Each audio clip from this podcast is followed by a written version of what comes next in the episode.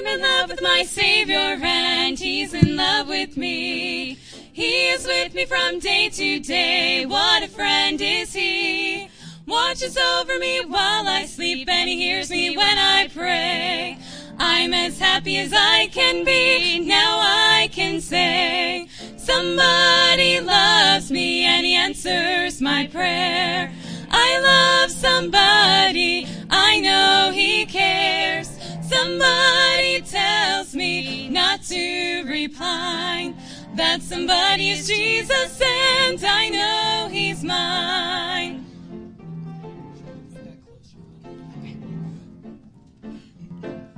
You'll be happy if you will let Jesus have His way. He has work for us all to do every passing day.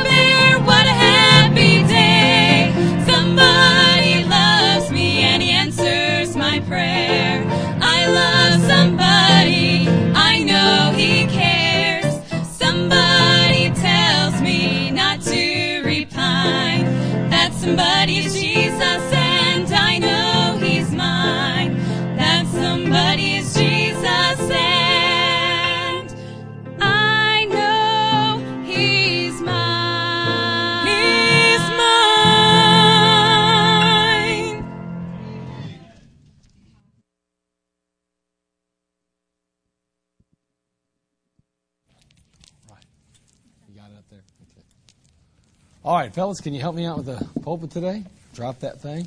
Some of these young guys are like, we don't want to touch that. That thing's too heavy for us. Cody ain't saying that. He would never say that, would you, Cody? I don't want to grab that thing anymore, I'll tell you that. That thing's heavy right there.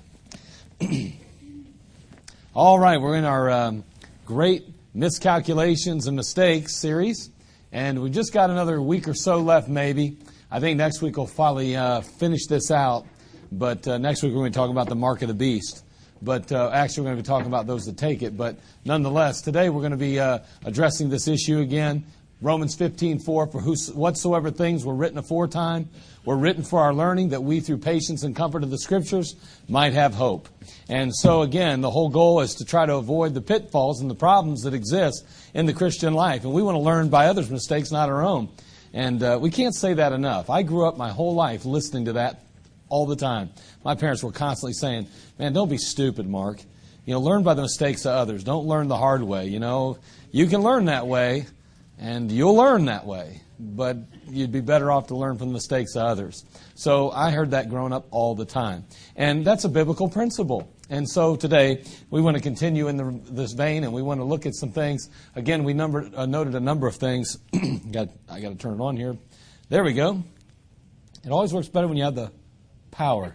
But anyway, so we, we notice here uh, Eve believed Satan, and we can talk about all these different ones. Cain envied his brother. Lot made the mistake of thinking he could get close to the world without the world rubbing off on him. Just a number of different principles we've learned along the way. So many things that we've learned. And as you can see, uh, I mean, just one right after the other. I, I'm almost amazed that it's been that long. 18 different weeks, or at least 18 different characters we touched on. And uh, so we're, we're wrapping it up here very soon. But last week, of course, we talked about Ananias and Sapphira. They made the mistake of believing they could cover up their sin and miscalculated the consequences of lying. And so today we want to continue now with another character in the Word of God that can teach us uh, some principles that we can learn some things from. We're going to talk about King Agrippa. We're going to talk about King Agrippa tonight. In King Agrippa, chapter uh, 26 of the book of Acts, we're going to read from that passage. Who will read that for me tonight uh, with their King James Bible? Let's see, there's uh, Uh, who will read through verse 28 and then somebody 29 to 32? So verse 30 through 28, and then who will read uh, the rest of the way? I thought I saw a hand over here. Uh, yeah, right here. Yeah, you're closer in the front. People can hear you. It's more centrally located. Very good. All right. Let's go ahead and read that then, if you would, please, brother. And had thus spake for himself, Festus said with a loud voice, Paul, thou art beside thyself. With much learning doth make thee mad. But he said, I am not mad, most noble Festus, but speak forth the words of truth and so- soberness. For the king knoweth of these things, before whom also I speak freely. For I am persuaded that none of these things are hidden from him. For this thing was not done in a corner. King Agrippa, believest thou the prophets? I know that thou believest. Then Agrippa said unto Paul, Almost thou persuadest me to be a Christian. Hmm. And Paul said, I would to God that not only thou, but also all that hear me this day, were both almost and altogether such as I am, except these bonds. And when he had thus spoken, the king rose up, and the governor, Bernice, and they that sat with him. And when they were gone aside, they talked between themselves of his bonds. Then said Agrippa unto Festus, This man might have been set at liberty if he had not appealed unto Caesar. In Acts chapter 26, we find basically the longest of five speeches that the Apostle Paul made in defense, obviously, of himself and the gospel. And so we're getting an opportunity to hear from the Apostle Paul. He's getting into some things here. He, he ultimately shares his testimony, he shares the gospel, but he was accused of a number of false charges here. And that's why he ends up before Festus. That's why he ends up before Agrippa here, because he'd been a, a charged of all kind of false charges. And as a result of that, here he stands before this, these, these Roman uh, leaders, and uh, he's going to go ahead and share his testimony, as we said already. Being a Roman citizen, he appealed to Caesar. He could have simply said, um, you know, they, they, they tried to treat him just like he was a Jew which he was Jewish, but he was also a Roman citizen. As a Roman citizen, he had some rights. They couldn't just simply treat him uh, without rights. Uh, you know, just like as an American citizen, we're, we're supposed to have some rights because of our citizenship. And as a result of that, we, we are treated differently in our court system. You know, you're not supposedly, uh, you're not uh, guilty till proof, uh, you're not in, let's see, you're not guilty, wait, you're innocent till proven guilty. I'm really having a hard time with that one in our court system these days, but nonetheless, uh, yeah. So, uh, but that's the way it's supposed to be, at least, okay? And, that, and, that's the way they tell us it is, and I hope that's the way it is when they start trying to throw us Christians in jail. But because uh, if they try to do things the way they did with Paul, then it won't matter, right? You're guilty before it just doesn't matter. That's what was the problem with uh, Paul. He was already guilty. It just didn't matter. Uh, you know, Felix and Festus did not like him. They, they didn't want him to go free. But before it's over with, they're trying to find a good reason to send him to Caesar. Because whenever he made the plea to say, I want to go to Caesar's court, I want to go ahead and appeal to the highest court in the land, so to speak, all of a sudden they started scrambling. And Festus is getting all worried now. And he's thinking, man, I don't even have a good charge to send up with him. And so I need to get some advice here. I got to figure out what I'm going to do because I'm going to look like the laughing stock of all of, of Judaism and a laughing, laughing stock of all of Rome if I don't have a good reason for sending this guy before Caesar. So he runs over and he starts talking to Agrippa and he says, Hey, Agrippa, listen, I got this guy named Paul and, and I need to know what charge to give him. I need to know how to, how to, to, to you know, um, to, to present him to Caesar because right now I don't even have a good reason for sending him there. But because he's a Roman citizen, I didn't let him go ahead of time. I really messed up. I made a big error and now he's appealed to Caesar's court and I can't let him just go now. What am I going to do? And Agrippa says, Paul's here? Paul's here now? I mean, he's in the area, he's in Caesarea. Oh, yeah, we've got him right here. I want to see him. I want him to make his case before me. And that's how Paul ended up before Agrippa. And so now we have Agrippa here and Paul, and he's making his case before this king. So we think about King Agrippa's history. And we're going to talk about his history. Uh, we're going to look at a, um, um, a couple of things about Agrippa, and then we're going to make some applications, okay? So let's go ahead, and uh, before we do that, let's have a word of prayer. Father, we come to you. Lord, we ask, dear God, that you just be with us tonight. Speak to our hearts in these next few minutes. May we be encouraged by what we're going to learn, and also, Lord, uh, be encouraged by what we can apply to our life. We'll thank you and praise you for it in Christ's name. Amen. So, anyway, we have this, this king now, uh, King Agrippa. And he's the, he's the man, the focal point. He's the one we really want to focus on here. And we're going to learn a little bit about him. First of all, we want to talk about his history. King Agrippa was the second Agrippa. So there were other Agrippas in the Bible, and King Agrippa was the great grandson of Herod the Great. Now, Herod the Great, of course, was the one who tried to kill infant Jesus. Remember, he said, anyone, all the children that are two years and under, go ahead and murder them, kill them, because he was trying to protect his kingdom. Well, that was his great grandfather who did that, okay? Agrippa's father, however, was King Agrippa I. He was also known as Herod Agrippa. You read about him in the book of Acts, chapter 12. He's the one also that we know sought to, uh, you know, be, he beheaded James. He arrested Peter in an attempt to kill him. Ultimately, like I said, God got upset with him in chapter 12 as we read down here, verses 21 through 23, when it says, And upon a set day, Herod, arrayed in royal apparel, sat upon his throne and made an oration unto them. The people gave a shout, saying, It is the voice of a God and not of a man. And immediately the angel of the Lord smote him because he gave not God the glory, and he was eaten with, of worms and gave up the ghost. That was his father. Okay, that was his father. Now we have this king, we have this King Agrippa that Paul stands before now, who is King Agrippa the second, okay? So that's the relationship that we have. King, King Agrippa, uh, uh, King Herod, excuse me, was uh, his great grandpa. And then, of course, his dad was, was uh, King Agrippa the first, or Herod Agrippa, if you will. Herod Agrippa also was considered an authority of Jewish affairs. He had studied the Jewish religion. He himself was a Jew. He was born Jewish, but he was raised Roman. And so here he is now. He's got a handle on Jewish scriptures. He, he's dealt with Jewish conflicts. He's kind of entered into that arena on a number of occasions. Eventually, Rome appointed him as a curator of the temple, which meant that he was the one who would choose who was going to be the high priest. He also had to do, had dealt with the finances of the, the, of the temple as well, the treasury of the temple. So he had quite a bit of authority. He was somebody in the Jewish faith in that sense, at least in the sense that he, he had a, a, he played a factor and a role in, in their faith. So when Paul starts talking to him about the fact that you know what I'm talking about, don't you? You, you understand exactly what I'm saying. It's because he had a very, a very strong background in that Jewish faith. Agrippa didn't have any children. But when he met Paul, he was living with uh, uh, his, basically had an ancestral relationship with his sister. His sister was a year younger than him. His sister had been married before at the age of 13. She had had two children with another guy. And then now she is, she's, she's uh, they're staying with her brother and uh, they're, they're acting like they're married.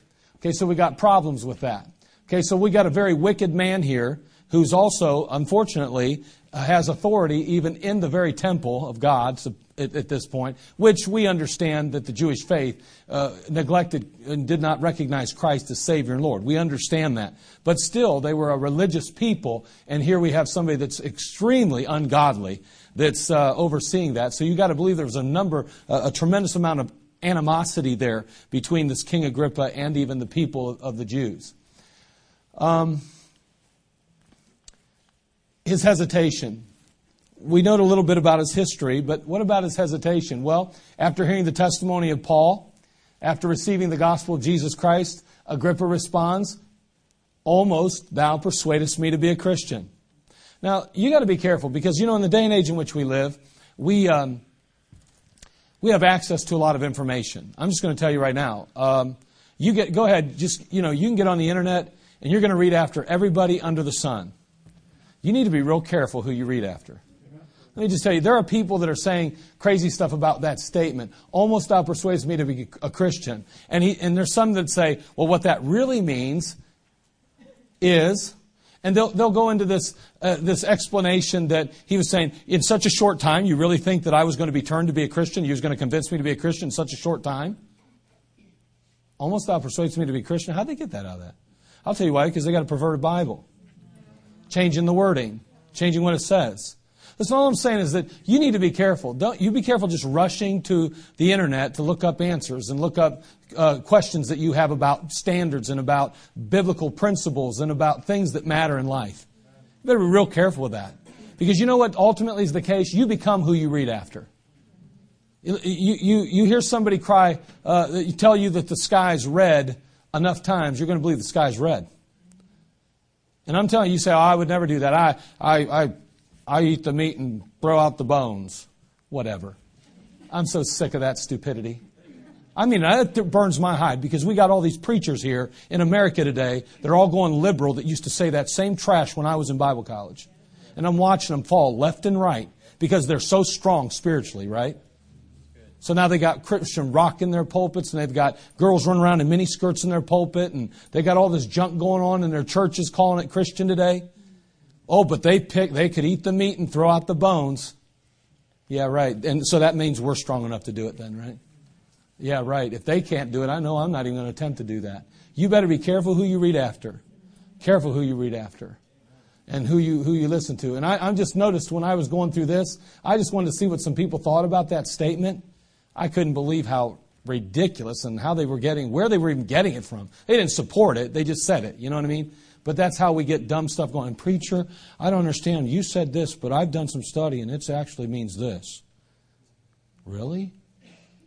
Well, where'd you get that from? Well, I just was reading my Bible. you didn't get it from that. Well, you know where I'm going with that? You got to be careful with stuff like that, okay? Just be real careful. Probably the greatest soul winner that ever lived was Paul, the Apostle Paul, outside of Jesus Christ. I, am sure everybody, most people would agree that's read their Bible. This guy was phenomenal. He was out of this world. And yet, it's interesting to me uh, to note that, that, that even though he shares the gospel with this man, he chooses to reject the Savior. I got a little bit excited about that. You say, what do you mean? Why wouldn't you, why was you excited? Because now I kind of understand why people might reject my presentation. You mean I shouldn't get discouraged then? Because I mean, even the Apostle Paul, the greatest soul winner that probably ever lived outside of Jesus Christ, had somebody reject him. And this guy even had an understanding of the Word of God. And he still turned down the, turned down the man of God. You know, we go out, you know, we knock on some doors or we get out there in the public, we talk to our friends and family, and somebody rejects the gospel and we're like, oh man, nobody wants to hear about it. Nobody cares about God anymore. Now, that has nothing to do with it. Paul won, was privileged to win thousands to Christ, but he couldn't win everyone. Man, you got to keep going till you find the one. Amen. Keep going. Don't get discouraged. Even Paul couldn't win them all. That encouraged me. I don't know. Maybe don't encourage you. That encouraged the life out of me. I like that. Because that just don't seem to be able to win everyone I talk to either. His hesitation, his hopelessness. He was so close and yet he was so far, Agrippa was. See, almost is no closer to heaven than total disdain for God. You, you could just say, I hate God. You could say that. I, I get nervous just saying it. Let me tell you something. You're no further away than Agrippa was at that point in his life. He was that far away from God, that far away from salvation, when he said, Almost, thou persuadest me. He was that far still. Someone says, Man, they're really close to being saved. Yeah, but they're as far from heaven as, as the, the worst sinner in the world yet. You, you understand where I'm going with this? We got to keep this in mind when we deal with people. Just because somebody's a good person, they, they have some, they, they seem to be catching on, they're getting it. That's a good thing, and we should be encouraged by that. But listen, if they die that moment without Jesus Christ, they're going to end up in the same hell that Hitler ended up in. Assuming Hitler didn't trust Christ before he died. I mean, you know, we can go ahead and say, well, yeah, but he killed millions of Jews. That's a whole different ballgame. No. No, I'm talking about the, the, the worst of sinners, least of sinners. It doesn't matter. Sin is all that matters. Agrippa, although he was almost persuaded, was just as far away from heaven as Satan himself is today. That's sad, isn't it? History gives us no indication that Agrippa ever turned his life over to Jesus Christ. You know, as a matter of fact, Agrippa, he, you know, in 70 AD, of course, the uh, Jerusalem and the temple were destroyed. And um, when that was destroyed, Agrippa actually consented. He was in agreement with it. He uh, was okay with it. And over a million people lost their lives. A million Jews lost their lives in that siege. And yet he was all right with that. There's nothing in history that indicates that Agrippa ever came to Christ or I mean you say well what's the big deal I mean what, what, he look at his name even. He called himself great king, pious friend of Caesar, and friend of what? Wait a second, Rome was murdering Christians. I'm having a hard time. He was a friend of Rome, and yet he knew Christ as his Savior. So, what I'm saying is that there's nothing historically that, that indicates that Agrippa ever got any closer than he was that moment he spoke to Paul the Apostle. As a matter of fact, if there's one event that will haunt him in the flames of eternity forever and ever and ever, it's going to be that meeting that he had with the Apostle Paul. He'll forever remember that meeting. He'll forever remember those words. and he'll forever have etched in his mind almost. Almost persuaded. We sing a song, an altar call, almost persuaded. Isn't that something? Agrippa made the mistake of rejecting Christ and miscalculated its consequences. It seems that every time we turn around, miscalculations seem to end up with their consequences. Miscalculating consequences. Miscalculating consequences. Over and over again. The mistake is made, but the problem is often they do not calculate the consequences. We don't really think about it. You know, every one of us struggle with really looking consequences square in the face. We really struggle with that. it's tough for us. You know, we, we, we really, we, don't, we were not so bold to say, it'll never happen to me, but we really don't contemplate accurately and honestly what the consequences will really be. Agrippa made the mistake of rejecting Christ and miscalculated its consequences. And I'll tell you what, that was a big mistake on his part. At the time, it seemed like it was the best move politically. At the time, it may have seemed like it was the best move profit, profitably. I mean, he had a lot going for him as far as his, his uh, uh, profession was concerned. You know, he was a big man on campus. He had a lot of influence. Let's face it, have had to get rid of that sister of his and start living like a man of God. So, I mean, he, he wasn't con- ready to make any kind of decision that would even remotely cause him to have to think about changing his lifestyle. So here he is, almost thou persuadest me. I think what he was probably saying is, you know what? If I wasn't holding on so tightly to this world, if I didn't care so much about my immoral relationships, if I wasn't so bound by my sin, and I had no, and if I wasn't so uh, determined to enjoy life now and to sow my wild oats, so to speak, I would probably become a Christian. But I have things to do yet. I still have life to live. Sounds like more than young people today. Used to be we talked about young people that way. You know, uh, they just aren't ready to be saved because they're, you know, want to live life and they feel they're going to miss out on something. Sadly enough, now we have 40 and 50 year olds acting like children. That's exactly what we're acting like. It's ridiculous. I, I don't even want to get started on that. There's something inside me getting really upset thinking about that right now. Doesn't it bother you to see these people trying to dress and act like 30 and 20 year olds again? Does that bother you? It bothers the life out of me. But, but that's what a culture of sin and immorality has caused in our world. Everybody wants to pretend they're all young again. Am I missing a picture? Yes. Okay, uh, hopefully I'm. Oh, no, I'm not. No, I'm not missing a picture. I'm missing six statements. And they're going to pop up in just a second with this little secret tool I have here. Practical association for believers. Now, let's, let's come to the conclusion. Let's get a few things learned here. There can be a lot of, uh, uh, listen, there can be a lot of almost taking place in our lives as believers if we're not careful. A lot of almost. Let, let me give you a couple of them real quick. We are almost persuaded to forsake sin ourselves. Uh, you ever been in a service? maybe not even just like this, maybe a, a preaching service or uh, a Sunday school class, and uh, the teacher hits on a particular issue, a, a sin maybe, uh, an area of your life that you're weak in, and you're convicted about that area. You know that there's something there that they're teaching that really hits the spot. It's right on target. You need to do something about it. Sin is being brought to the forefront, and you're going, I've got to confess this. I need to forsake it. I've got to, I need to repent of it. I've got to go forward. And you get up and you walk out the same as you were. Almost. Almost thou persuadest me to forsake a sin. Okay, maybe you're saved. Okay, that's not the issue. We're not discussing salvation now. Okay, King Agrippa, a lot different ball game, right? I mean, he was lost. He almost out persuades me to become a Christian. That's a big difference, right? I understand that. But wait a second. You're a child of God. You have the living God living in you, and I have the living God living in me. And the fact is, is that when we're convicted of sin, we need to act on that. We ought to obey the Lord. I mean, it would make sense, right? But almost thou persuadest me to forsake a sin okay, it's not, well, the preacher almost made me forsake a sin, or the Sunday school teacher almost persuaded me to forsake a sin. No, it was God, see, the Lord Jesus Christ. Because when it was all said and done, it wasn't Paul that Agrippa rejected, it was Jesus Christ. And may I say, it's not going to be the messenger of the message that you're convicted of a certain sin that you're going to reject. You're going to be rejecting the God who sent the messenger and allowed the Holy Spirit to pinpoint that in your heart. Almost thou persuadest me to forsake a sin. We, we got to be careful because we can enter into that, that particular sea quite often as believers. If we're not careful now, we got to be careful. Or maybe we're almost persuaded to forgive an offender. You know, the Holy Spirit of God, we're in our devotions in the mornings, we're spending time with God, we get in the very presence of the Lord Jesus Christ, and He makes it very clear that we're holding some ill feelings towards someone.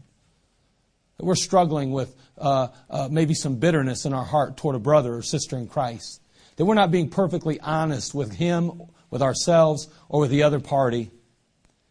I think it just makes it clear. Maybe we're in a message and we're preaching, the, the, the, message is being preached and the Spirit of God speaks through that message and drives home that truth that there's just, there's a kink between you and another brother or sister in Christ. There's something that needs to be dealt with. Or maybe possibly there's something between you and your pastor or you and your wife or you and your husband or maybe an issue between you and your uh, family member or friend or coworker. And you go, you know what? I need to deal with that. It's right there. Yeah, I, I, am struggling with that a little bit. I, it, you, you, you think about it. You think about it. But then you get up and you convince yourself. It's probably not as bad as I, you know, okay, maybe that was just my feelings. You know, just emotions. I've been, you know, I've been trying to do better. I've been reading my Bible and praying and I go to church all the time, and the Lord would make it really, really, really, really clear. Almost you persuade me to forgive an offender. Almost, Lord, I'm convinced. Almost I'm persuaded. I was that close, Lord. The Holy Spirit spoke to me. You drove home that truth. You pinpointed that area of my life that needed addressed. You even brought that face, that name, that situation even maybe to my mind. Almost. Thou persuadest me to forgive an offender. Christians are good at getting almost to forgiveness. Almost. We're almost persuaded to fight the good fight. Now, when I'm talking about the good fight, I know we could talk about a number of things, but let's just narrow it down to some basics. Uh, you know, being in the Word of God. I'm not talking about just reading it. I'm talking about studying. When's the last time you memorized some Scripture? When's the last time you fought the fight? You actually committed it to memory. You say, I'm not good at memorizing. I didn't ask how many you memorized. I said, when was the last time you tried to memorize something you, that you, and you finally did? Because if you try, listen, I, you know what? The funny thing is, every one of you tried to get here tonight, and it's amazing you did. A, a number of you probably tried to go to work this morning. It's funny how you did. Most of you tried to take a shower or bath today. You did.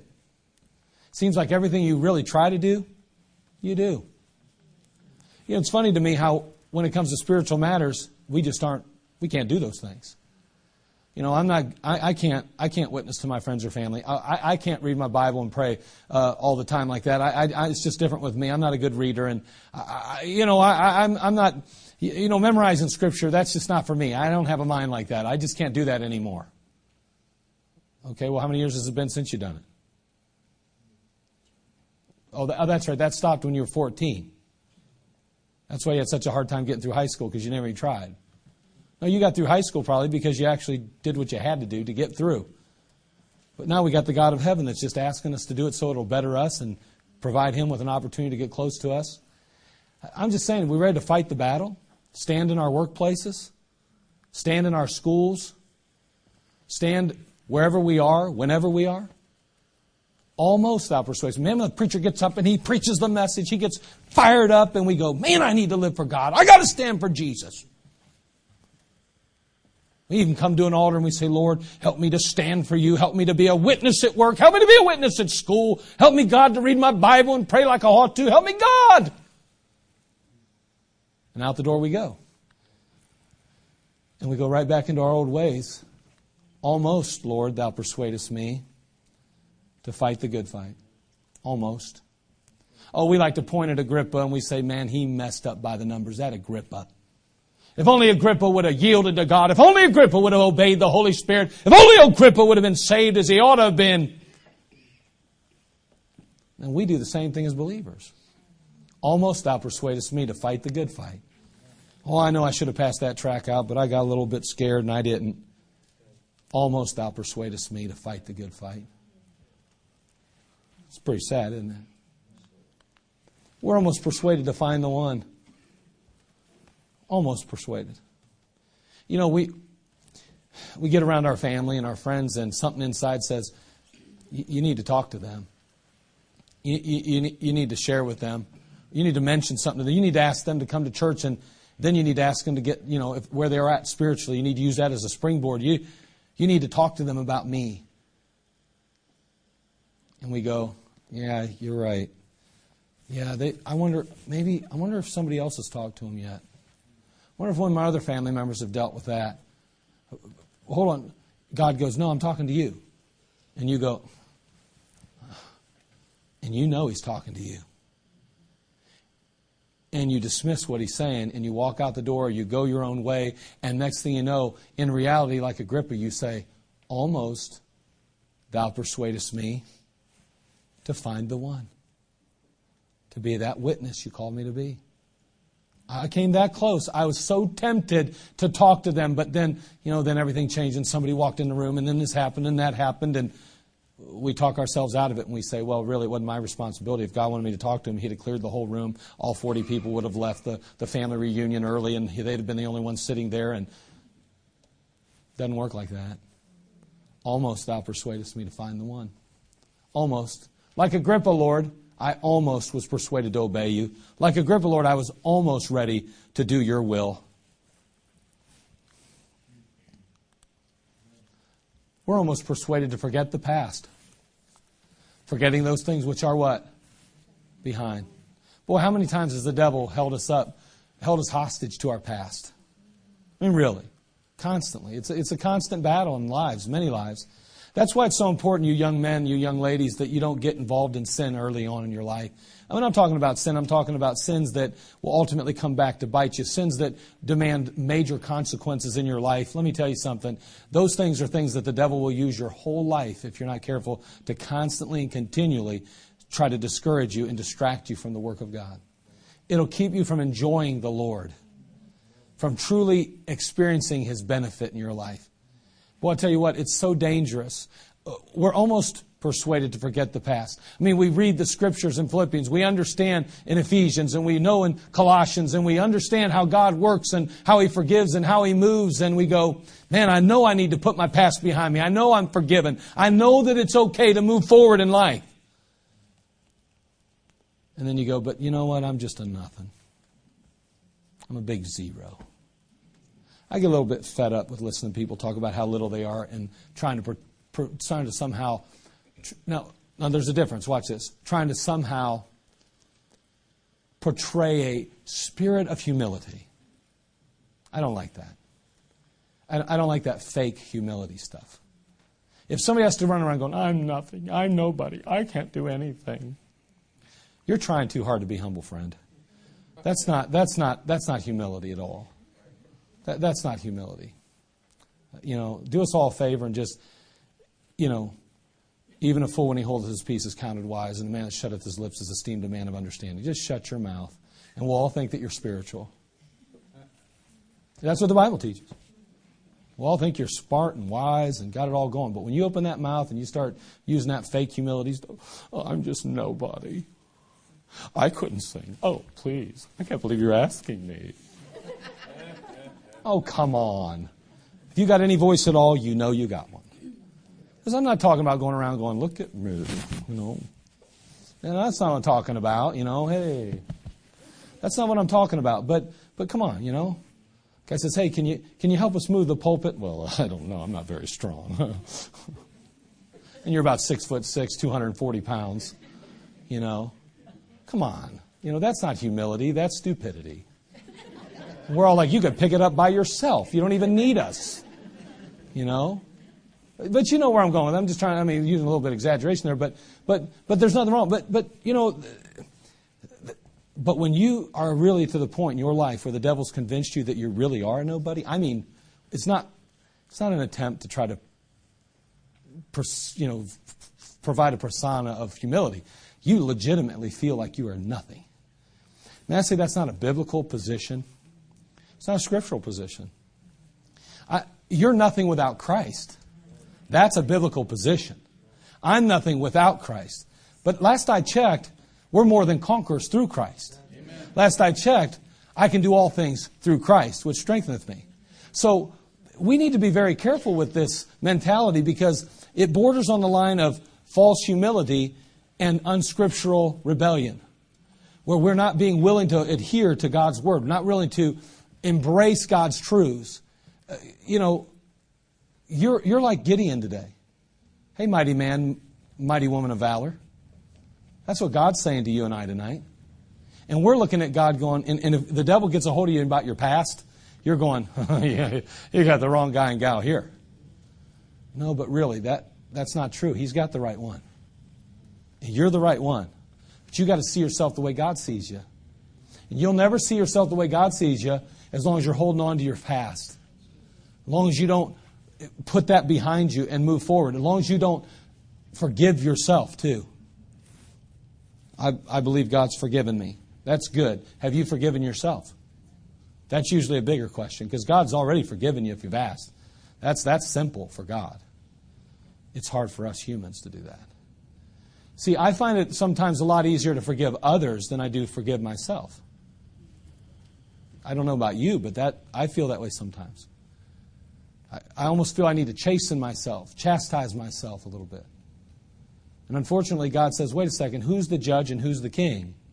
I am. You let me worry about that. I'll judge you. You don't need to judge yourself. I just want to encourage you to, when the Holy Spirit of God speaks to your heart and tells you that your sin is washed away and that He's forgiven you of, say, a transgression in your life, even following your salvation, don't just almost be persuaded. Forget the past. Move forward, would you? Don't let the devil have that stronghold in your life. And finally, we're almost persuaded to forge ahead. Well, that second part of that verse is to press toward the mark for the prize of the high calling of God in Christ Jesus. Well, we get that past behind us, and now it's time to move forward. How many people have not allowed God to, be, to use them in a mighty way uh, in their spiritual life and even in a practical sense? Because, again, they're holding on to something that's not theirs to hold on to anymore. See, when God purchased, purchased me, He bought all of it good, bad, and indifferent as is. He bought it as is. That means all the flaws and all the mess, it's all His. And when God called me to the ministry, He knew how messed up I was. And He still did it. Now the question is will I allow Him to use me and say, okay, well, Lord, I don't really see myself doing what you're calling me to do, but you obviously see me doing something far beyond my personal view. You, you, you're going to be responsible for the outcome. You do understand that, right? And he says, Yeah, I understand that, or I wouldn't have called you. I know what I'm getting. I know what I'm getting. And he knows what he's getting with you. Almost thou persuadest me, Lord, to forge ahead. I almost took that Sunday school class. I almost stepped into the bus ministry. I almost went to the training. I almost got involved in the choir. I almost forged ahead. I almost took that step in that direction. Almost. We're a lot like King Agrippa, more than we might ever want to imagine. These almost. But Paul said this in Acts 26 29 as we close. Paul said, I would to God that not only thou, but also all that hear me this day were both almost and altogether such as I am, except these bonds. He says, I, I wish and would like you almost, not only to almost be, but altogether be saved. I don't want you to almost, but altogether forsake sin, and altogether forgive an offender, altogether fight the good fight, find the one, forget the past, forge ahead. I want you all in. That's what he's saying. Agrippa made the mistake of rejecting Christ and miscalculating its consequences. The question is will we make the mistake of rejecting Christ as our head? We know He's already in our heart. But Will we allow Him to rule in our, as headship in our life? Because to do so would be to miscalculate the consequences. There is no better life in the world than the Christian life when it's lived according to the Word of God. I'm not talking about the Christian life that you've seen lived out before you in most cases. It's not the life I'm talking about. Very few people have ever truly seen the Christian life lived out before them. They've heard of people that profess Christ, but very few have truly seen it lived out. And may I say that the life that is lived in the Christian life, according to the Word of God, is a life of joy, peace, purpose. It, it provides for a person, it is fulfilling. Christ is enough. He's enough. And I want to encourage you to let Christ be your head, not almost be your head. I almost gave you authority in my life to rule and to reign. I almost allowed you to order my steps, Lord. I almost allowed you to do that. Now let God do that in your life. Start, start off real simple by just going to God and confessing that you've not allowed God to, to guide and direct your steps the way you ought, He ought to have been permitted. That He's now your, your Savior, but now you want Him to be Lord in your life. You say, well, He's already my Savior and my Lord. He's only your Lord if you allow Him to be. I mean, He's going to lord over you either way one day. You're going to bow your knee either way. But my point is, is that in practical speaking, you choose to let God rule in your life. So do I. Just because I name the name of Christ doesn't mean that He's the head of my life. I can be the king of my life. I love that message that Brother, we talked about him today, Brother Ham, Ham, Hamilton Sr. preached. The, king, the kingdom of me. You may have heard. He, he, taught, he preached the message, the kingdom of me. I, that, was that at the couples retreat or was that here in the church? went to? Oh, at the tent revival. Yeah, the kingdom of me. That was a tremendous message. The kingdom of me. And, you know, just in a way that only he could do it, he brought that across. And what a great job he did. You know what? We can be the king of our own domain. God help us. Not just to be almost persuaded, but to be persuaded, to let God be our head, to take control, take the lead in our life. Father, we come to you. We thank you again for just the opportunity that we had to gather tonight. We do pray for your leadership, your love, and mercy. Again, Lord, we certainly owe you everything. And Father, we thank you for your Son, Jesus Christ. Father, we're just all sinners saved by grace here.